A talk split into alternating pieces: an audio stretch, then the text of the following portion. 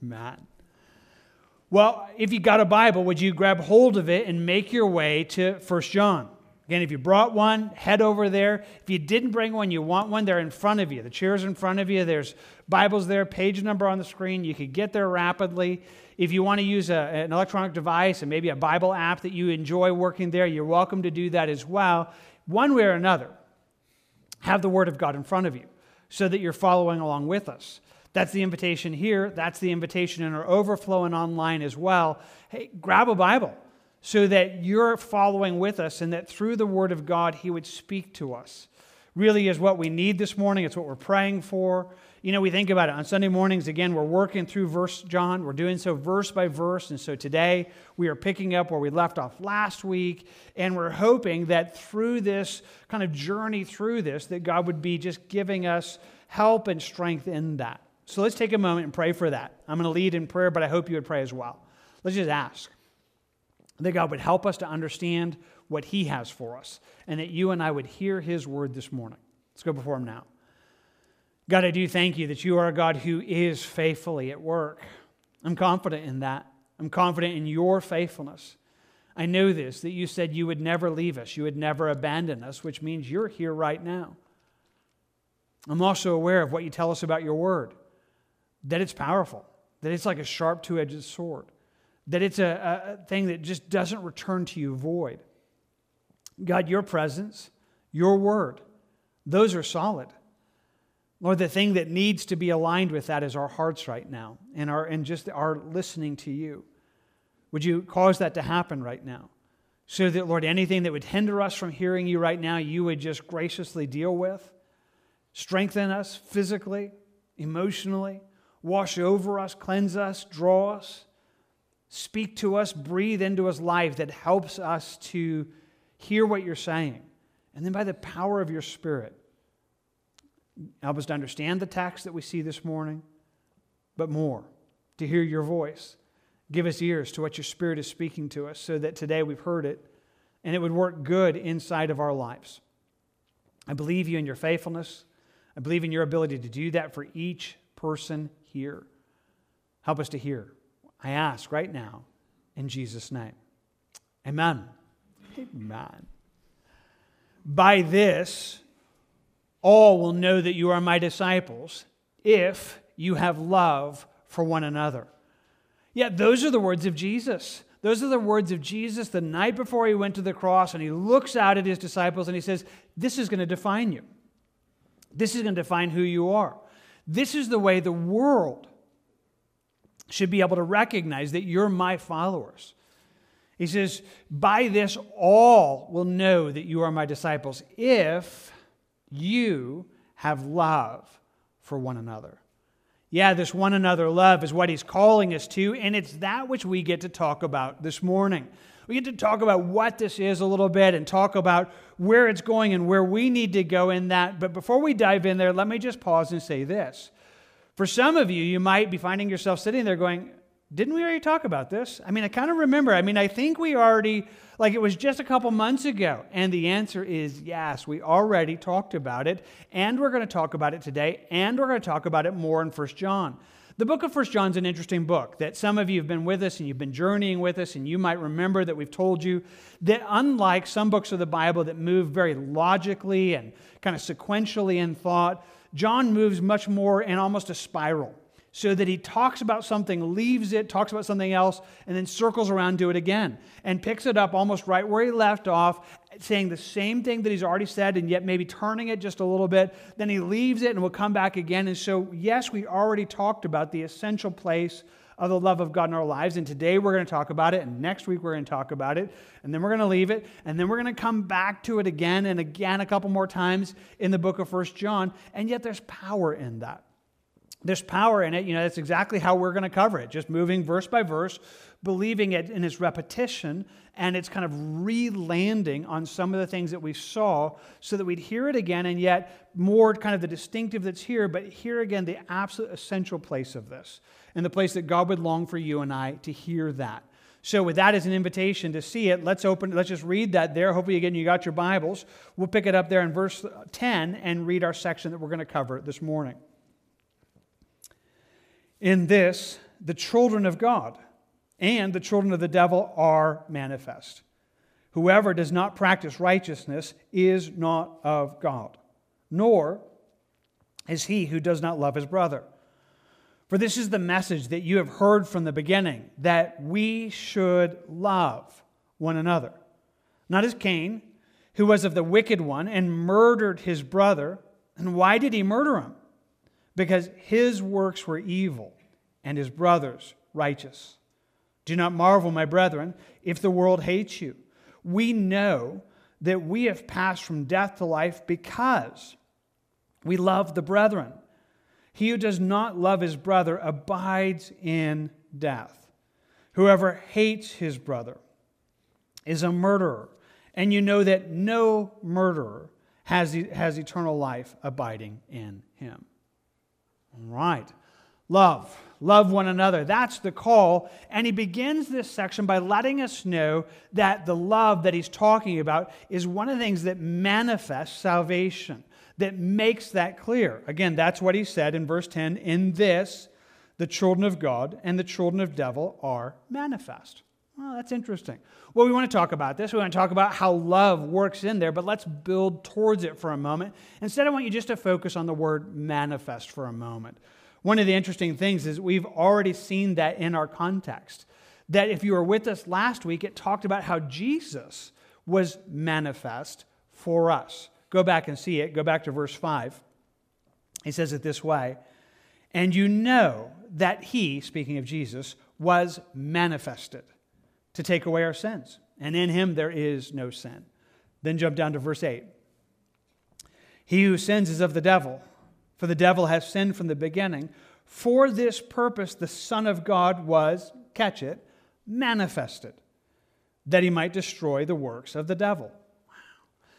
Jesus was manifested for us. He was manifest for us. The word manifest is just an interesting word that has the idea of appearing or shining or is made known. That he, you know, came into the world and, and his light shined into the darkness. He was made known into this dark world to rescue us. He was done that for us, and that flows into this moment that that's the source of it. And then, yet, out of that, kind of holding this idea of Jesus being manifest, he says, But now we get to see how the children of God are manifest, and yet also the devil. You've already read it a couple times, but see it again, verse 10. In this, the children of God, that is Christians, and the children of de- the devil are manifest. Here's how we can tell Here's how that can be made known, how we know and others know that, that that's taking place. How is that? Well, he tells us two things here. He says, In this, the children of God and the children of the devil are manifest. Whoever does not practice righteousness is not of God.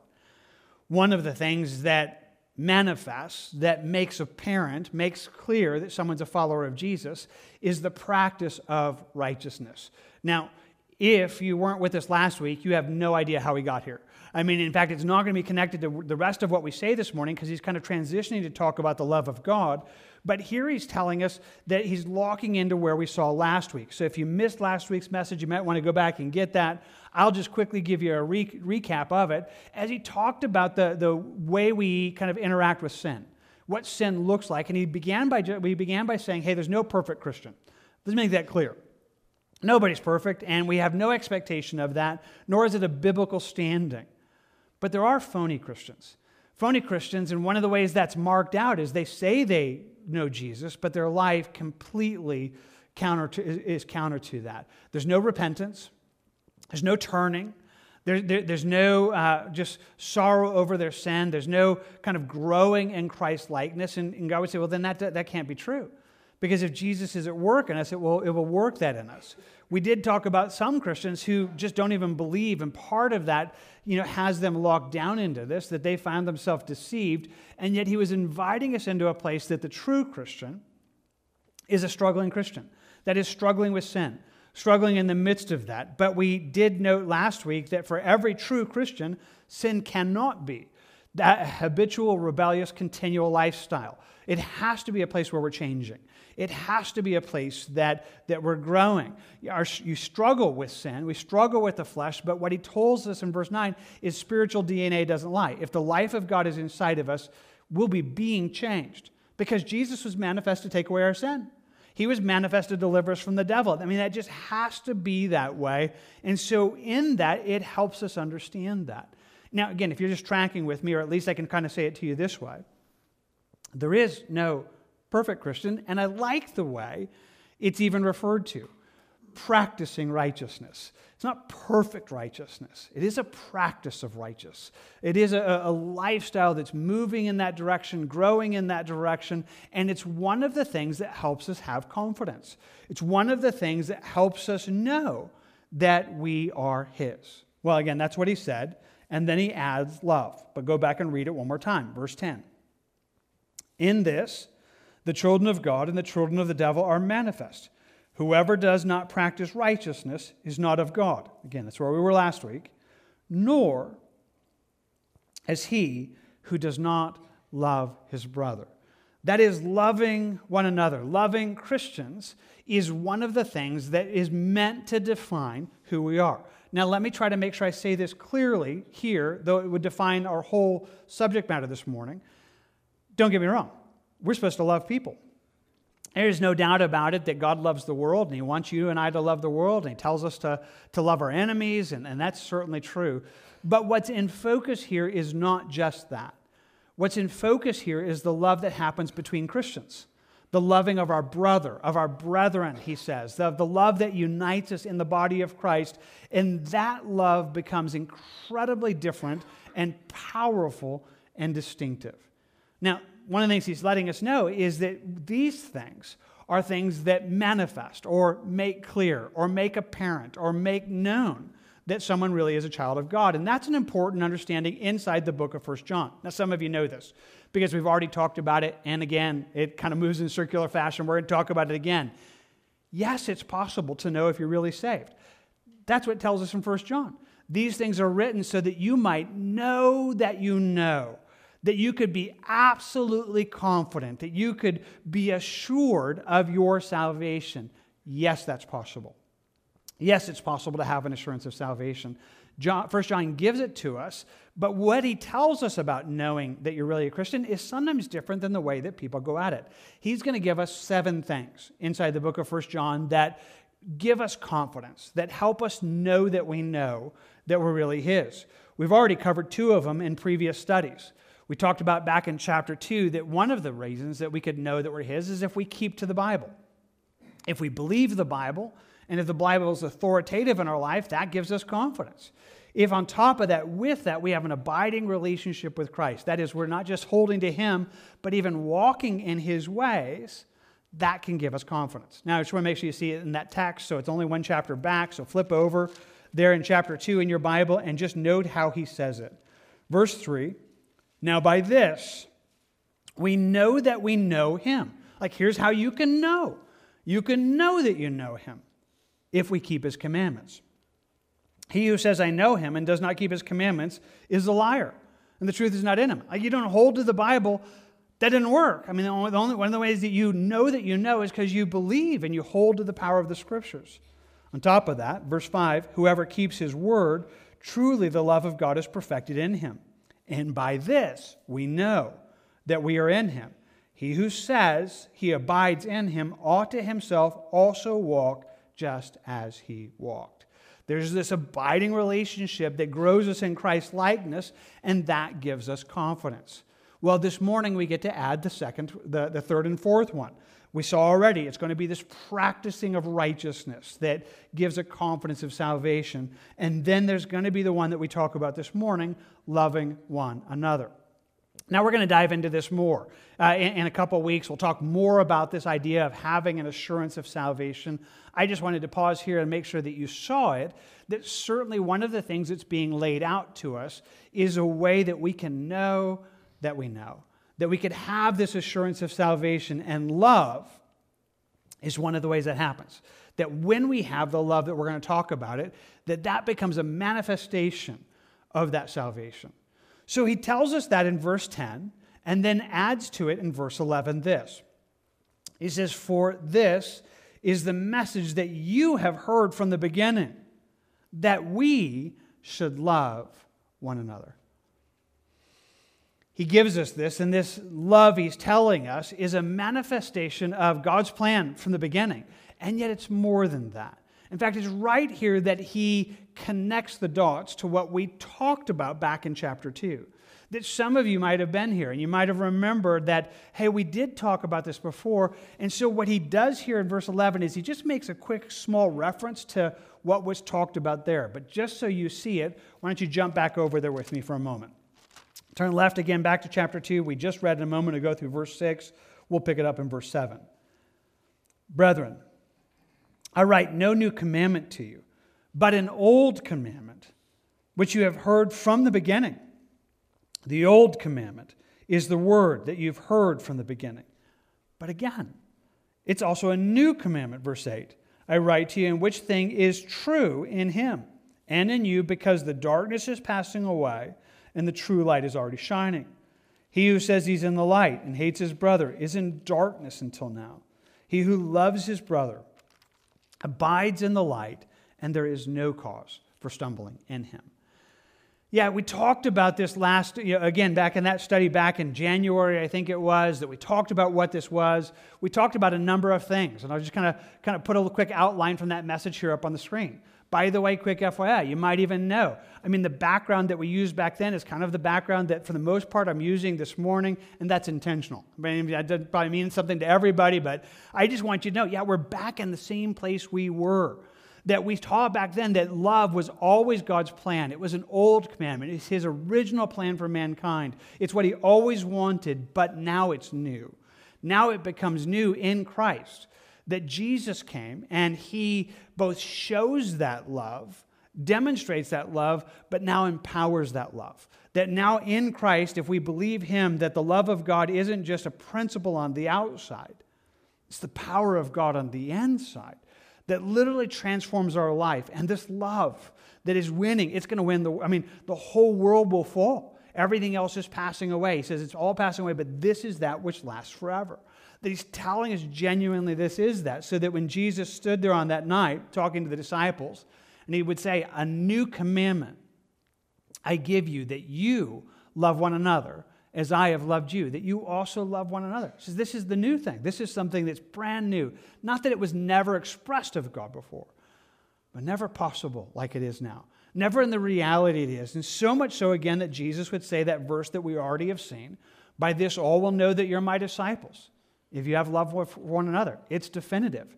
It's meant to be defining. It's this plan that God has unpacked for us, but now made possible in Christ, now made powerful in Christ.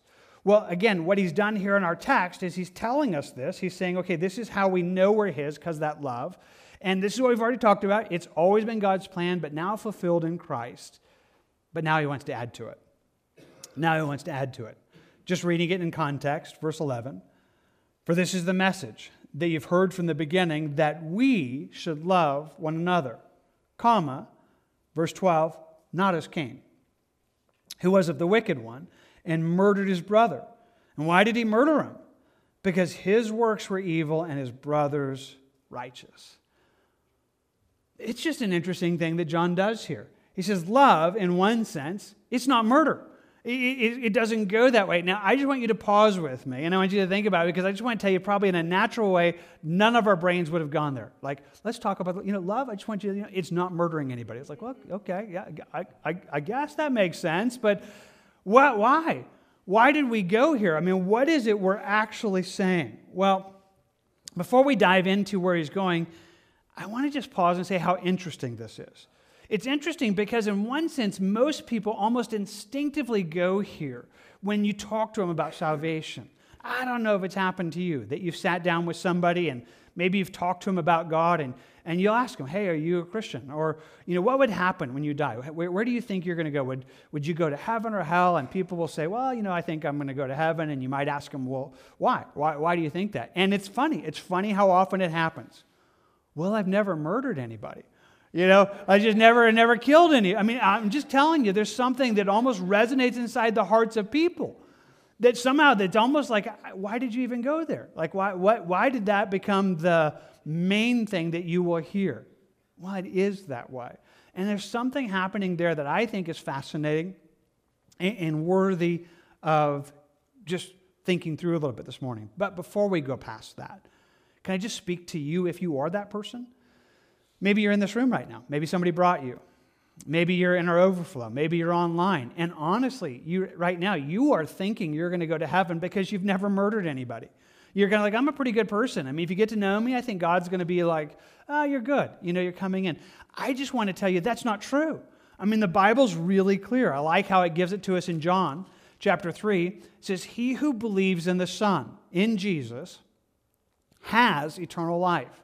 And he who does not believe in the Son shall not see life, but the wrath of God abides on him. So I want to tell you how incredibly clear this is. Life is divided up into two categories people who are going to heaven and people who are going to hell. And what makes that distinction is Jesus. It's believing in Jesus. He says, if you believe in the Son, you have life. You don't believe in the Son, you have wrath. That's yours. That's the only choices. That's the only choices. There's no way that anybody's getting to heaven on merit. Nobody's going to get there and go, Well, I didn't kill anybody. You know, so that's, I, I deserve, it's never going to work for you. And I just need to speak to you, if that's you this morning, and tell you, you desperately need Jesus. I want to tell you, He is the way, the truth, and the life. Nobody gets to God any other way, but you can. But you need to believe upon Jesus. You need to be saved. And we plead with you and, and appeal to you today, if that's you, that today you would hear through all of this that you need Jesus. And we'd love to talk to you more about that, but we're praying even now that God would rescue and draw you, if you're outside of this, into a relationship with Him. Before we leave this idea of murder and talk exactly where it's going in this text, I also want to say this. Not only do we need to address those who think they're going to heaven because they haven't murdered, I need to address somebody who thinks they're not going to heaven because they have murdered. Now, here's the deal. I mean, I just want to tell you it's probably true. Maybe somebody in this room, maybe somebody you're watching online, and this is your problem.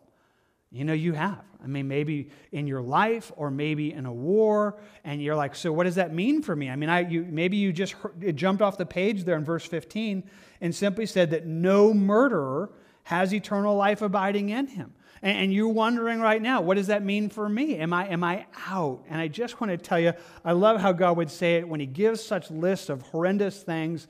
He tells us, like, for example, in 1 Corinthians 6, and such were some of you. But you are washed, you are sanctified, you are justified in the name of our Lord Jesus and by the Spirit of our God. Please hear me. And again, I'm, i know I'm not talking to everybody, but I think I'm talking to somebody. God can forgive murder. God, God can do that. I know that not only because of verses like this, but because He's done it. Paul the Apostle was a murderer. He was one that literally murdered Christians, hunted them, and killed them. It would haunt him, but he found incredible forgiveness. God can do that. So please don't hear in this this morning that you cannot be saved. You, you certainly can. Warren Wiersbe said it well the, about this text this way. Says, We are not told that murderers cannot be saved. The issue here is not whether a murderer can become a Christian, but whether a man can continue being a murderer and still be a Christian. And the answer is no. No, you can't so that no murderer has eternal life. It's not that you can't be forgiven, but you can't stay there. And that's where we need to go. Okay, so leaving that again, hoping to give hope there and longing to draw to life, if that's happening for either kind of people that we just talked about, now let's come back to and try to understand how did we get here? I mean, so end of verse 11, we should love one another. Then in verse 12, again, kind of comma, same sentence, not as Cain not as Cain, who was of the wicked one and murdered his brother. That what he's calling us to is to not be like Cain. Now, here's the deal. Probably most of you are familiar with Cain and Abel, Adam and Eve's sons, and, and, and what took place in that. Probably most of you have read through you know, the Bible or certainly the first chapters in Genesis. Nevertheless, let's go and see it. So keep your finger here or, or your note, just something there in the text, and jump over to the first book of the Bible. Should be easy for all of you. Go to the beginning and go to Genesis chapter 4 with me. Genesis 4, and let's read this account that's referenced here in 1 John reading what took place and then understanding how it's a picture for you and I. Genesis chapter 4, verse 1. Now Adam knew his Eve his wife, And she conceived and bore Cain and said, I have acquired a man from the Lord. Then she bore again, this time his brother Abel. Now, Abel was a keeper of the sheep, but Cain was a tiller of the ground. And in the process of time, it came to pass that Cain brought an offering of the fruit of the ground to the Lord. Abel also brought of the firstborn of his flock and of their fat. And the Lord respected Abel and his offering, but he did not respect Cain and his offering. Now Cain was very angry, and his countenance fell. So the Lord said to Cain, Why are you angry? Why is your countenance fallen? If you do well, will you not be accepted? If you do not do well, sin lies at the door, and its desire is for you, but you should rule over it. Now Cain talked with Abel his brother, and it came to pass then that when they were in the field, that Cain rose up against Abel his brother and killed him. Wow. Okay, there you go.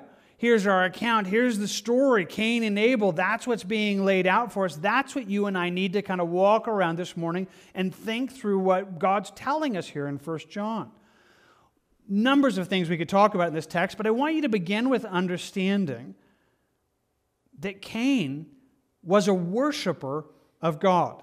Yeah, when this text lays it out, where do we find Cain at the very beginning? It tells us in verse 3 that he brought an offering of the fruit of the ground to the Lord.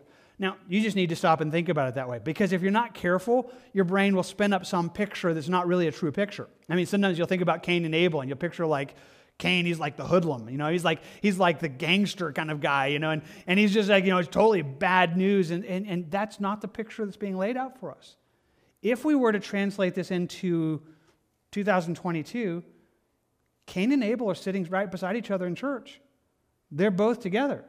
They're both come to sing songs and they're both worshiping. They're both, you know, sitting, and they both look like church people, if you will. But it tells us that Cain was not accepted by God. That Cain was not accepted. Notice again, verse 5 But he did not respect Cain and his offering. Now, without spending a whole lot of time on it, it's probably both. Uh, in one sense, Cain is wrong. I mean, his works are wrong, his life is wrong.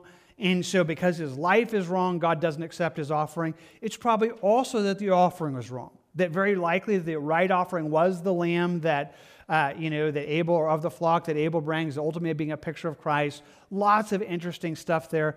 Enough just to know Cain's off base. And God's like, if you fix who you are, it'll change. He just says, you know, if you do well in verse 7, will you not be accepted?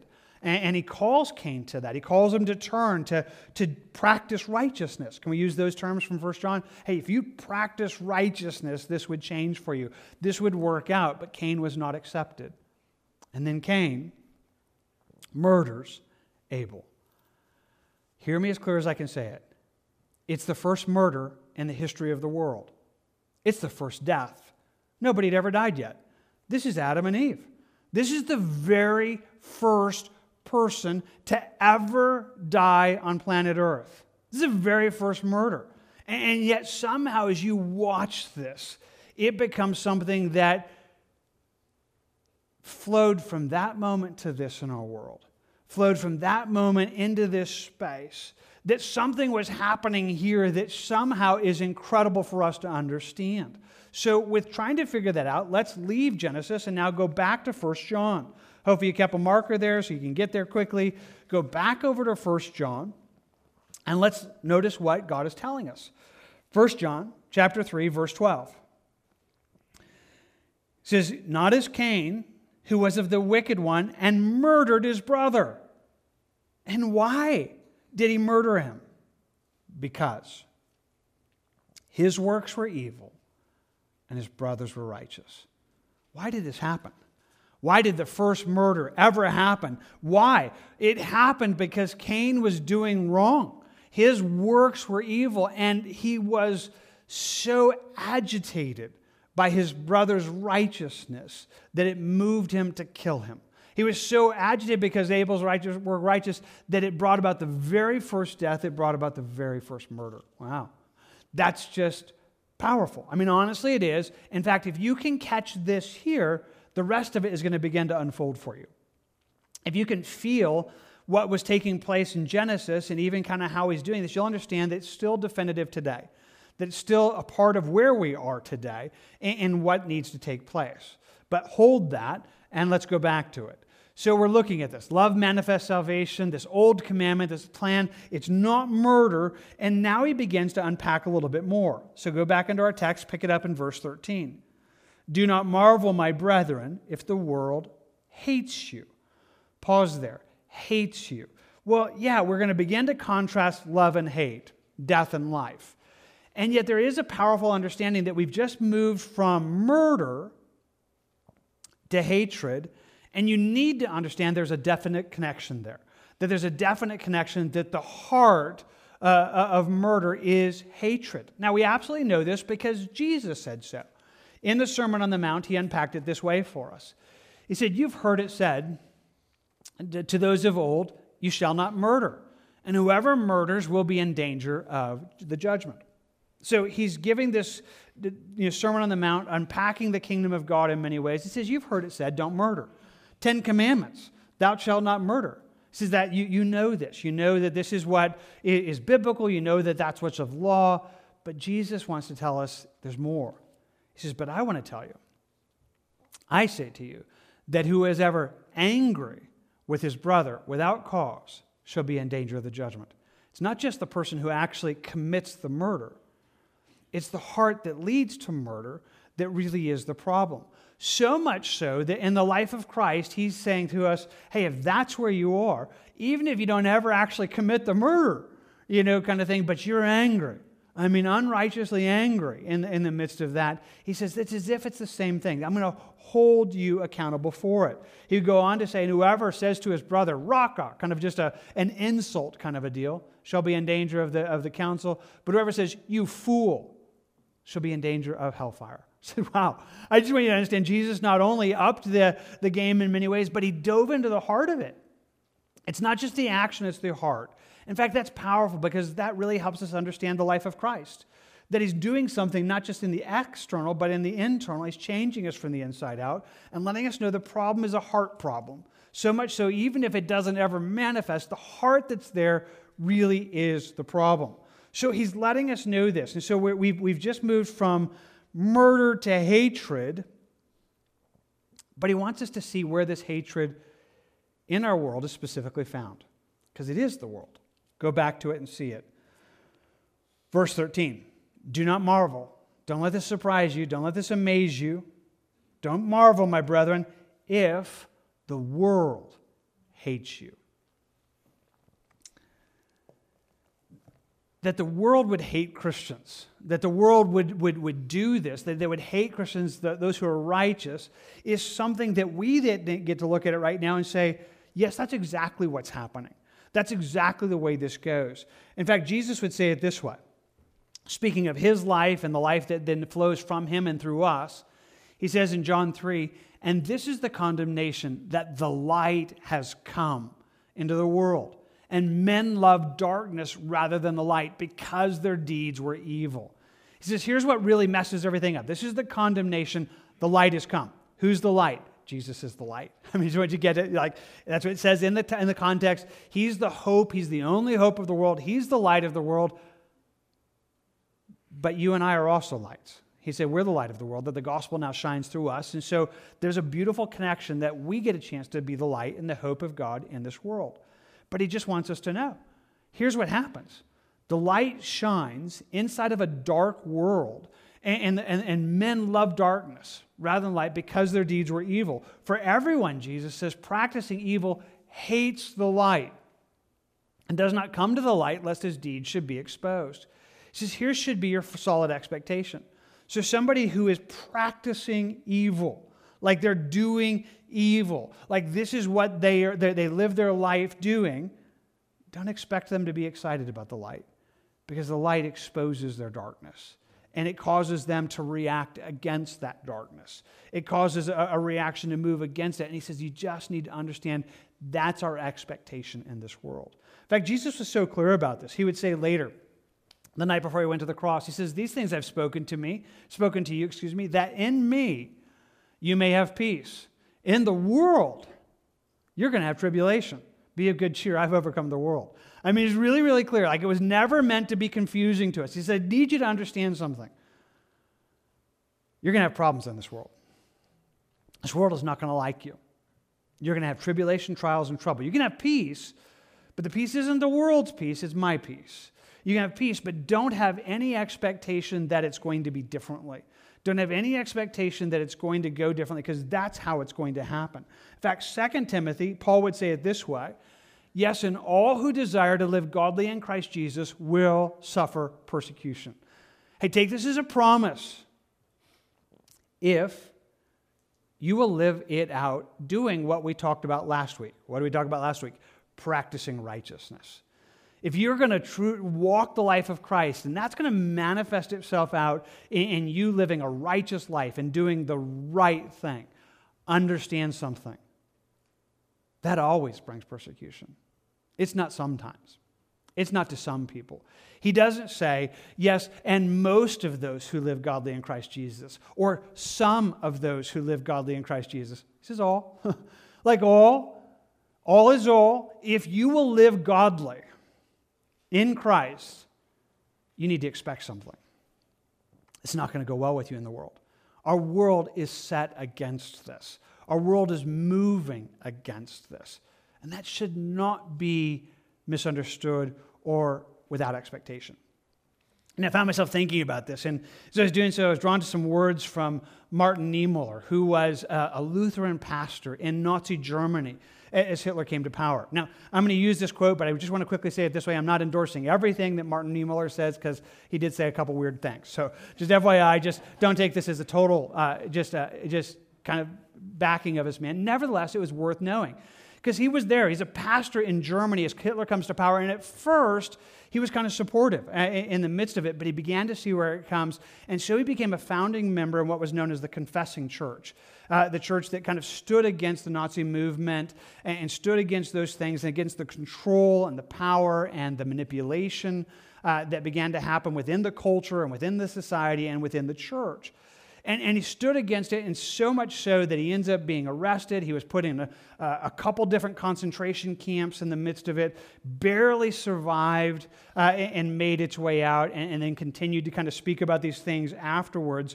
But one of the things he spoke about as he thought about those days, he would say it this way He said, The fellowship of Jesus has no promise that it will ever be in the majority we must indeed guard against thinking that there can ever be any kind of human security or assurance against the world's hatred.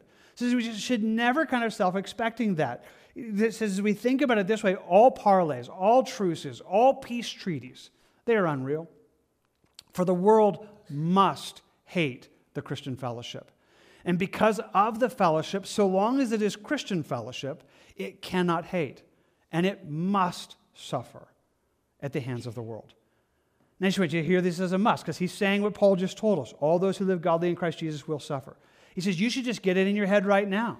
You should just get really clear. Like the world, and we are never going to be aligned with the world. That is not going to happen. And all attempts to be aligned with the world for sake of said peace is never going to go well with us.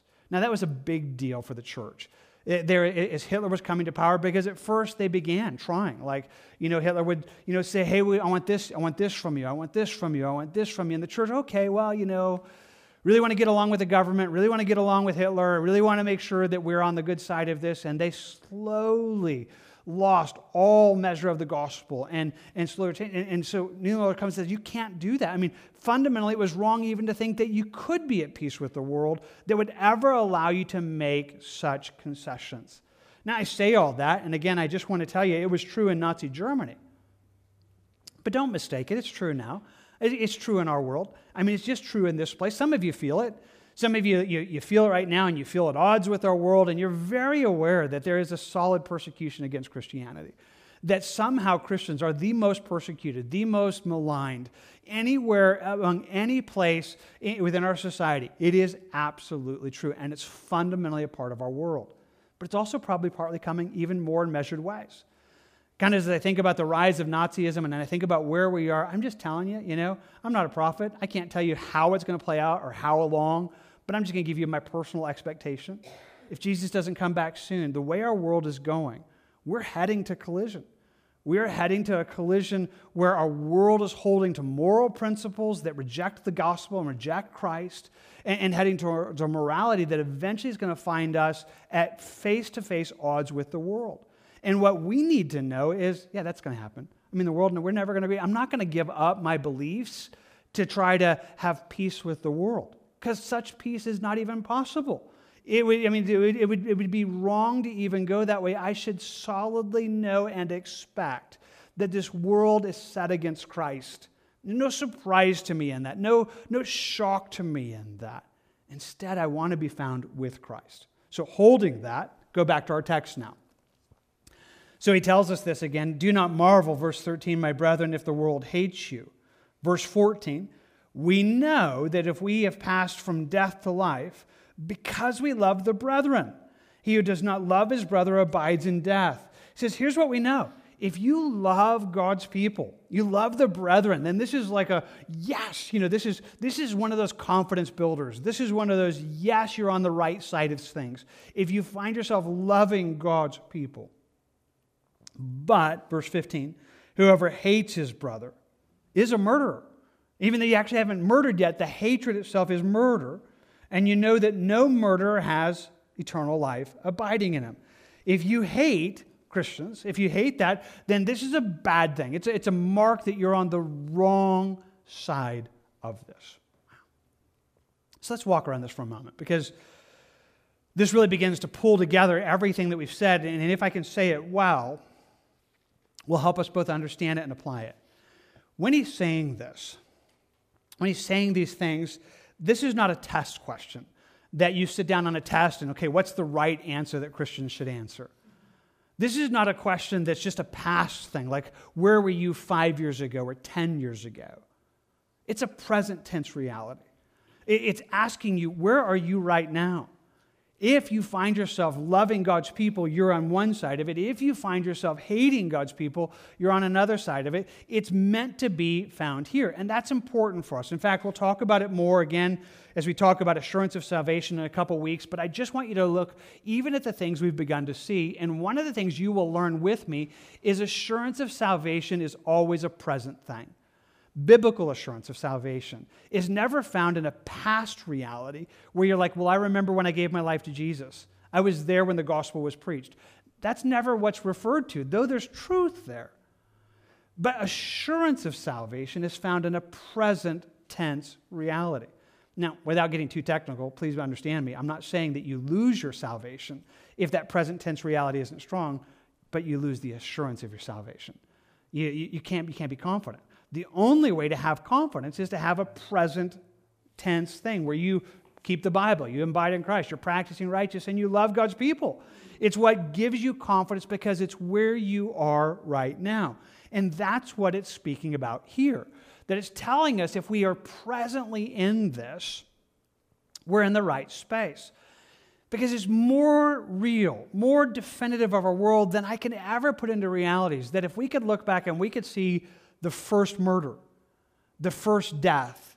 And you could understand that that's flowing in this hatred of what? Righteousness.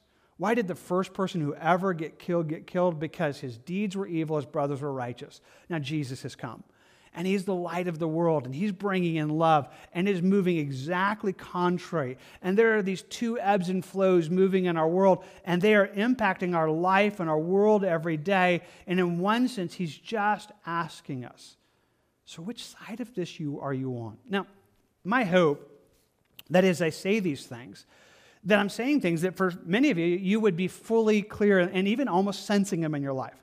Let's begin with the positive See, here's the deal. If you love God's people, this is a really good thing. This is a really good thing. Now, we're called to love each other in Christ, and sometimes that love is mercy and compassion, that we are kind and, and we uh, forgive each other. And the Bible definitely talks about that. And please don't misunderstand me, that's part of this. But in this context, that's not specifically what we're talking about. We're talking about loving God's people who are practicing righteousness. So if somebody you find, hey, Christians that are loving God and they're doing the right thing, and he says, so how do you feel about that?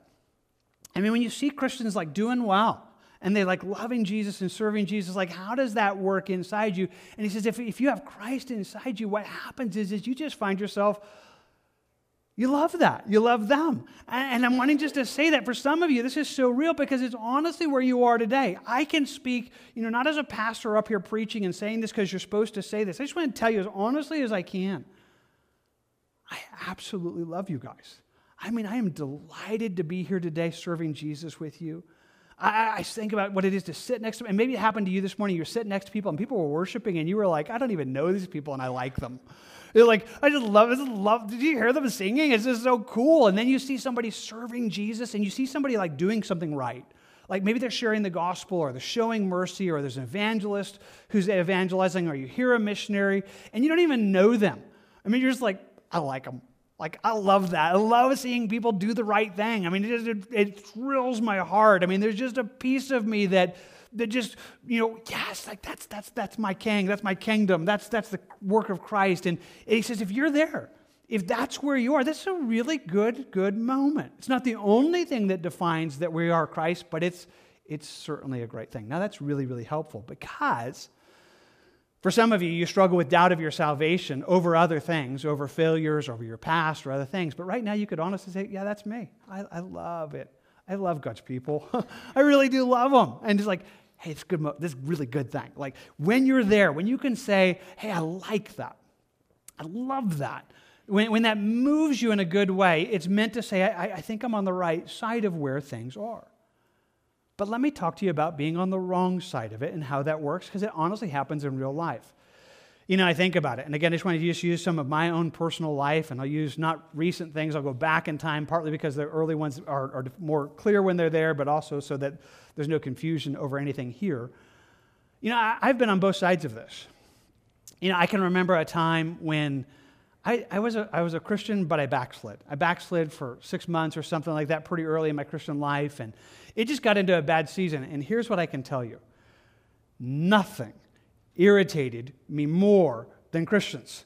I mean, when I was doing badly, I mean, I just want to tell you, I mean, Christians, those holy rollers. I mean, can you still call them that? You know, holy rollers. I mean, you know, I just like I just could I just it was just being around them. It's like stop smiling. You know, why are you carrying your Bible? You don't don't carry your Bible to school. You know, you what do you think you're? I mean, it's just everything about them grated at me. I mean, it's just like oh, so much so. I had a good friend that I even you know I just began pushing him away, kicking him out of spaces in my life, and I can honestly look back and say, what happened? I wasn't doing well and just to be around anybody doing well, grated on everything that I am. That's definitive. When you find yourself there, it's not necessarily saying you're not a Christian, but it's certainly no confidence of your salvation in those moments. It's certainly a bad space. And where that is, it's definitive. But I wonder if you've been on the other side of that. I have a number of times, but I can still remember pretty early in my Christian life. I think I was a believer. It might have been a year. I might have been a, a Christian for a year. I think it was about that long not positive. It, it may have been less than that because memory can get kind of, kind of loose in the whole thing. But I can remember we were there and uh, we, we were over at my family. My sister was there, and I think it was my birthday. And she gave me a note. And you know, if you ever get one of those like from a relative and like your birthday, you kind of have expectation. Do you ever do, you know what I mean? Like, oh, it's gonna be one of those nice, nice little notes, like, I love you, you're just like my brother. And I was really expecting it was gonna be kind of, it was not that kind of note. Instead, it was like, why are you, you know, always just preaching Jesus? Why, why do you, every time you have to come around, you make us feel bad? And, you know, you just need to quit pushing this Jesus thing and quit talking. And, and, and I was like, it was, it was very just like, and, but in the midst of it, I look back and go, that is really, I don't even, I mean, it's not like I was a great evangelist. I mean, let's just be clear. It's not like I was pounding them with tracts every time I saw them. I mean, I just wasn't. I'm like, I don't even know what I'm doing. Like, I mean, I mean, yeah, I go to church and I talk about Jesus, but, but you know, she eventually got, say, you know, turned her life back to the Lord and, and, and she's doing incredible. She's a missionary overseas, so I can say, but she would talk about that moment and she would say, just to be around you was torture. Just to be in your presence was just like, uh, you're doing the right thing and I'm doing the wrong thing. And, and it, just, it, it just was so incredibly convicting. I just want to tell you that's how it's supposed to be. And that's how it is in the world. That he's telling us, hey, that's what we should expect. I mean, if we are the light of the gospel of Christ, and if we're shining in this world, then we should know this that from the very first murder in the whole history of mankind, why did that happen? Because their deeds were evil. His deeds were evil. And Jesus came and says, That's what I found too. And it's what you're going to find as well. And so there is a sense where we should be able to look and say, Yeah, this is what's happening in our world. I mean, our world daily is defined by these realities in bigger ways than I can possibly say. And yet, guys, he's inviting us to see it. He's inviting us to have it. Now, let's be clear. You know, I think about all of this, and in one sense, we're talking about the love that we have, but I like how he gives it to us in the next verse. So we see all of this. He tells us in verse 15, He who hates his brother is a murderer, and you know that no murderer has eternal life abiding in him. Verse 16, By this we know love because he, that is Jesus, laid down his life for us. And we think about all of this, and we just know this that love is known in Christ. I mean, the only way we could know love is because of Jesus. Now, this is true both in illustration, this is true in example, and this is true in reality. You would never know the love of God if you did not saved. The only way you could actually really know the love of God is being saved. And it tells us in Romans when we get saved, the love of God is poured out in our hearts by the Holy Spirit. I mean, it, it was never there previous. So we're not kind of talking about manufacturing something. We're talking about the genuine article that is God's love in Christ inside our heart. Think about it this way uh, William MacDonald, in his commentary on it, said it this way Love here is not used in the sense of friendliness or mere human affection, but it's divine love. This is God's love we're talking about. It's loving others as Christ loved us. Actually, this cannot be done in one's own personal strength, but only as empowered by the Holy Spirit. And that needs to be clear. You can't have this outside of Jesus. You can't have this without Jesus, and you can't live this without Jesus. And the only way to have this love is Him. But in Him, it is meant to define you. So much so that, again, Jesus would say, By this, all men will know that you're my disciples, because you actually have it, because you love each other. That's how the world's going to know. This isn't a small deal, this isn't a bonus deal. This isn't just for some Christians, this is meant to define who we are. So, where are you on this? I'm just telling you, it's, it's affecting our world. It's oversimplification, but you're in one of three places. Either one, you are loving God's people. Not perfectly, but you are. Maybe you're sitting here this morning and you struggle and you struggle with your own uh, peculiarities, you struggle with the world, but you can honestly say, I love, I love God's people, especially when they're doing right. I mean, let's just be clear. We're not talking about embracing people's sin, and, and yes, we're supposed to be forgiving, but when you see somebody, I mean, they're doing the right thing. They're, they're loving Jesus, they're serving Jesus, they're living for Jesus. If you find yourself saying, I love that, I love that, I love watching that. I mean, if you feel that, then this is a good moment for you. It's meant to be a, hey, this is a good space. Then you're on the right side of this. Or hopefully you are. I mean, you still need all the rest of, of the assurance, but boy, this is a certainly good encouragement. But maybe you're on the wrong side of this. I mean, honestly, maybe you are. Maybe you're here this morning and you are barely standing being in our presence. I mean, you're like, I just can't wait to leave. Like these people, they drive me crazy. Like they just do. Can't believe it. Are they to sing another song? I mean, just, I want to get out. I mean, maybe you're really struggling. Maybe you're online right now because of this very reality. Like, I don't like these people. Like, I don't mind going to church, but I wish I didn't have to go with people, you know, kind of deal. And you're like, I don't like them. I don't like being around them. I don't like anything. They just irritate me. That's a bad sign. It's a bad sign. It is a sign that something's wrong. I'm not guaranteeing you're not saved, but I am asking. Because if you're at odds with Christ and you're at odds with this, it becomes a defining thing and saying to you, hey, you need to be saved. You need Jesus. I mean, if you are His, something's broken. You need to get it right because there's, there's something fundamentally wrong there. That's not right. It cannot be right. You cannot be right with God and not love His people. You, it has to be there because we're not talking about your personality. We're talking about Christ in you that does this. So you're either in this really, really good place or you're in this really, really bad place, you know, and that's possible. And if you're in either one of those, I, I, long for you just to hear it, but let's just be clear. Were life always that clear? It would be great. If it was always black and white, it would be great. Some of you are like, well, what if I'm kind of in between? What if I kind of like them and they kind of irritate me? You know, what if it's kind of like a little bit of a mix? Let's just be that just happens sometimes. And, and there's a lot of things to it, but I just want you to note if that's where you are, something's wrong. And you should not be comfortable with that. You should not be in a place that you don't love God's people. Again, if, if something's there, it should be a place. It's a place where you can't enjoy the assurance of your salvation. You can't enjoy that confidence that's ours because you're living a, a place where something's broken. And, and I just want to call you to it. And I want to say, hey, cry out to God because it's not you. I'm not asking for your personality, I'm asking for Christ. I'm asking for the love of God to be poured out inside you by the work of Christ and by the power of the Spirit. And I'm telling you that would be definitive and draw you into the right space. So I'm inviting you there. So let's close there. You can close your Bibles or notebooks, and I've given you three options, and there's probably more. It's oversimplification.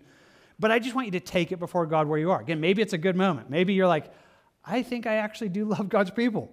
This is a really good thing. I mean, I guess really con- this, this is really encouraging. May it be so. If you're again in the bad space and you don't like God's people, if being around, then, then, then hear it clearly. If that hatred is there, that's bad. That's murder. That, that, that's a heart that's, that's broke our world. Get it fixed. Give your life to Jesus. Get right with Him today. If it's in the middle, present it to Him. Say, God, you know. I don't know why I'm wrong. I don't know where it is, but I know what I need, and it's not from me, it's from Jesus. So, quietly, would you talk to him about that? I'll do the same. Just whatever that is, we're going to give you a quiet moment that you could just pray to him about that, and then we'll come back together and close and worship, and in just a moment. So, you take a moment and pray about that, and then we'll come back.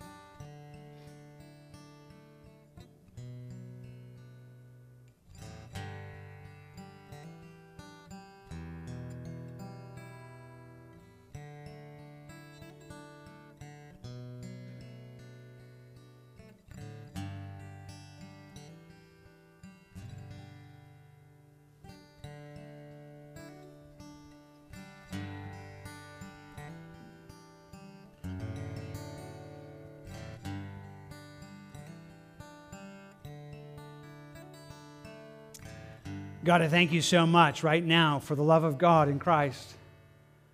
God, I thank you for those that are yours this morning and believe that you've done this very thing, that you've poured out your love inside of our hearts. God, where that's responding this morning, where even right now we can honestly say, God, I, I love your people. I, I, can look into my heart, and again, Lord, you know me. You know where that's true, not true, and just hold it before you. But I can honestly say, Lord, I love your people. I love seeing them do well. I love seeing them serve you and give their lives for you and share the gospel. And I love it when they're doing the right thing. It just thrills me. God, thank you for that. Where that's present inside our hearts, would you just breathe upon that the peace and the assurance and the confidence and the manifestation of being a child of God? Where it's not there, Lord, where it is the hatred, where it is honestly that the wickedness inside hearts, the doing evil like Cain, has people frustrated with people like Abel. Would you just make that very, very clear right now that this is a bad space where somebody's irritated by righteousness? They're irritated to see people doing the right thing, would almost wish they would just do the wrong thing. God, would you rescue? Would you draw these to Christ? Would you rescue some who might be yours but backslidden so they're a, just not staying in that space? Thank you that you could do that. And I pray for that right now. Lord, and I love the clarity of that, but I also know life is confu- more confusing than that. Some are in the middle. It's not either or, it's a little bit of both. And it's just not a good space to be. Lord, you said that you could pour out the love of God in our hearts, that if we walk in the Spirit, we would have the fruit of the Spirit, which is love. God, would you do that? Would you cause it to be where we are right now? And, and, for those that need that, just that that would just be washing over their hearts and drawing them into the love of Christ and into the place that we love each other. And God, with that, I'm just asking for what you said, Jesus. That this is how the world would know we're yours. The world would be able to recognize that we're genuine things, that we're genuine followers of you. Because the love of God is really happening in us. We love each other. Help, Lord. Make that us. Make it in us. I pray for it right now. In Jesus' name. Amen.